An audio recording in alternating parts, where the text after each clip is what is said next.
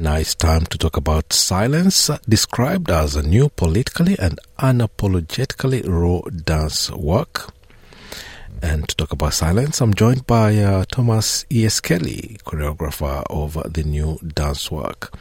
Welcome to NITV Radio, Thomas. Awesome. Thanks for having me. When I was uh, preparing for this conversation and I looked at uh, the title Silence, then saw the trailer, uh, I was shocked. It's very enigmatic. It's nothing about silence. Yeah, it's very, um, we like to joke around that silence is not silence. Yeah, it's, It's not silent at all. And actually, funnily enough, even if you think that there's a moment of silence in the show, we actually have an underlying sound, so there isn't one moment of silence in the show silence.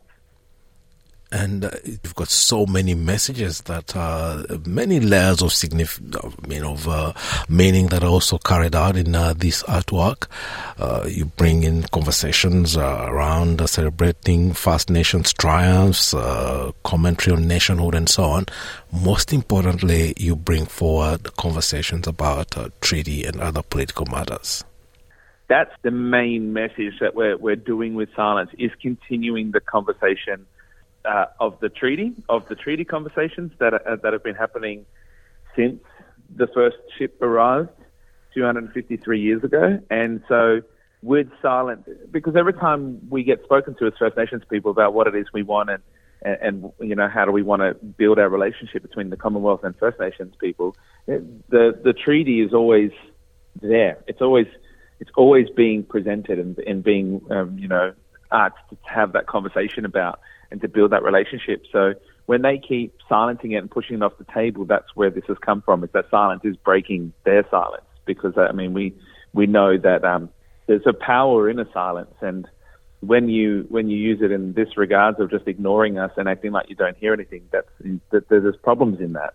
So that kind of that's what we're doing with the show is continuing that conversation or, or that that push that us as First Nations people have been doing. So bringing to the forefront uh, something that has been uh, pushed under the carpet. And uh, this comes at a time when uh, the national conversation is all around voice to parliament, and then you bring in this other conversation that's been around even longer, I believe.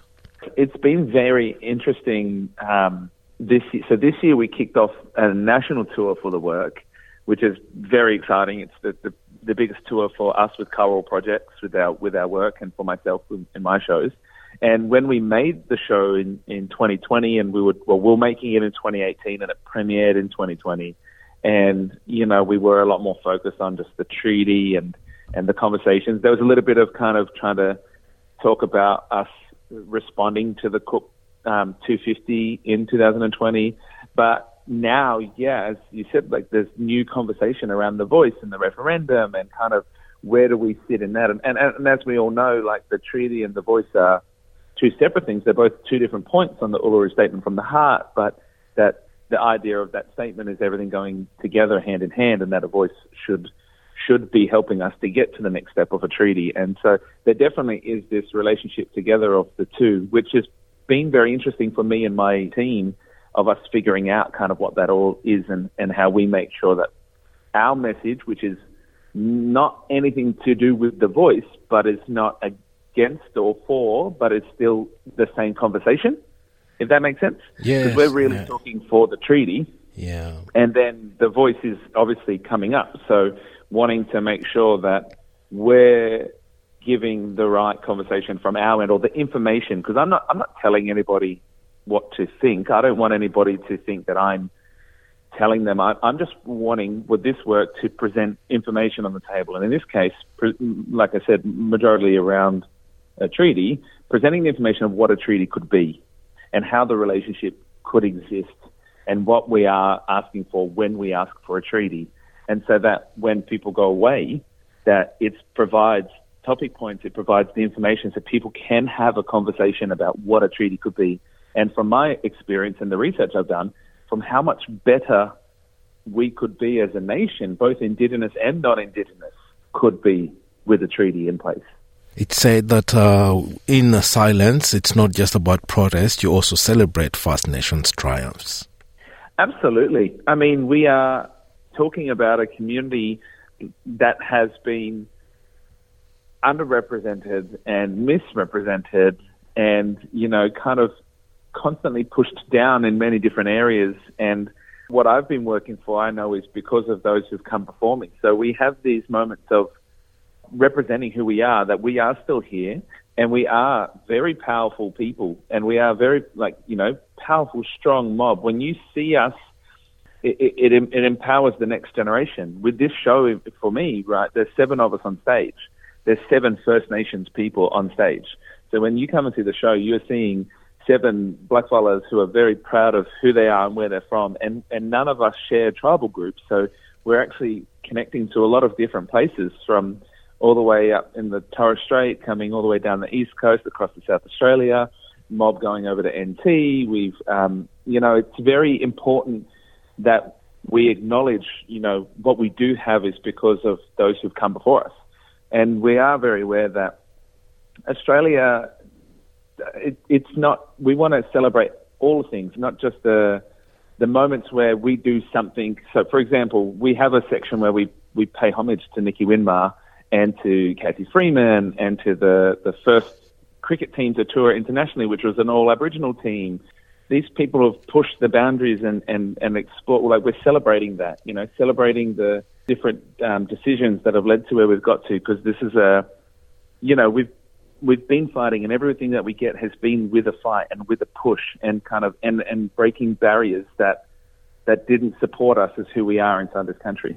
Yeah, usually, uh, well, someone would have expected it to be a little bit more, uh, how do you call it, subdued and so on. But you chose something very powerful, very upbeat, uh, very uh, in your face. There's definitely it is a very powerful work I mean, we, we have a, from the very beginning, before I even made one bit of movement, I knew I wanted a full drum kit on stage. And from that moment, that drum kit has really defined how we were going to be in the space. You know, when we say silence, but then we've got a full drum kit with Jhindu-Pedro Lawrie, who's an incredible drummer and musician, um, just we are there. We're like we're being present. We're not going to be we're not going to be oh please look at us. We're like here we are. We're standing here. We have a story to tell. We're all going to listen. And sure, I definitely love feeding in because it's dance theatre, so there is moments of text. I love playing with humour and making people laugh and getting people on. So there is moments where we hit hard, and then there is moments where we're like, all right, now we've got that out of the way. Let's talk about this one now, and then we hit hard again, and then there's humour, and it's kind of I'm pretty, I'm personally, I'm pretty proud of this work. It's, it's got a, there's this flow that moves really nice. The dancers are all incredible, or the performers, they're, they're, they're so strong and sharp, and we guide everyone through a journey that hits hard, but also make sure that we are all feeling safe together. And when I'm saying that, I'm saying more so for my First Nations community that come and see the work because there is some issues in here that can be um, traumatic, but I don't want us as First Nations people to be hurting so the non-Indigenous audience members can understand what's going on. I'm not yeah. about hurting us to get the point across. So there is that humour and that kind of togetherness as we are hitting hard at the same time. Yeah, and uh, there's also uh, strobe lights, water haze, and more. It's a really, really spectacular performance. Oh, absolutely. I mean, some some of the reviews have, have referenced it akin to a rock show. Um, we we come out and we, we we go for it. There is um, at the end of the show, we're all pretty we're all pretty exhausted. We've left it all out there on the stage with the audience, the energy. Um, I mean, I, I work a lot in this particular show. In, in general, in, in general, I work with it, but in this show, I work with the cuts. Like in traditional dance, when we're dancing, we all hit a cut. I always grew up with um, that. That is the strongest part of cultural dance. Yeah. Because in the nothingness is where you see everyone, the, both the physical and the ancestral. And so as the show goes on and we start hitting those cuts, that when we get to the end, you feel, well, we feel, and I believe the audience is, is felt, and they see everybody in that space, not just the seven performers, but all the ancestors that we're all bringing in there, is there riding with us in this story. Yeah. Now it's premiering on uh, Friday, the twenty eighth, uh, in Bathurst, and we'll play. You play actually over that weekend. Uh, any uh, dates for the rest of the country? Because this is something uh, I can see going all around the country and uh, bringing large crowds. We're in our third leg of the tour, yeah. so this is our final leg for the for the known future of silence and Karul projects. So we open to the leg tomorrow night, actually in um, in Tamworth. So we're in Tamworth right now, uh, remounting the work. So we, we do Tamworth tomorrow, and then on the 25th next week we do Wagga Wagga, and then on the we're there in Bathurst on the the 28th. Then we head over to Wollongong from the 9th of August, and then we head up to Darwin for Darwin Festival on the 17th of August. And anywhere else uh, people can go to find your work, to see and explore and experience your work? If you go to Karul Projects, so K A R U L projects.com, that's our website, and then we have a link that says upcoming. If you click on that, you'll see all of our shows. We um, we've actually got quite a few towards the back end of the year, so not just Silence, but of a couple of our other ones. So you can see all of those works there on the on that link. Now, before I let you go, any closing thoughts? I would just like to preface that this is a pretty powerful story. It's, it's in, in conversation. It's it's more of a conversation, but I really love, especially in the world that we're living in right now, where we've got the voice coming up and the conversation of treaty.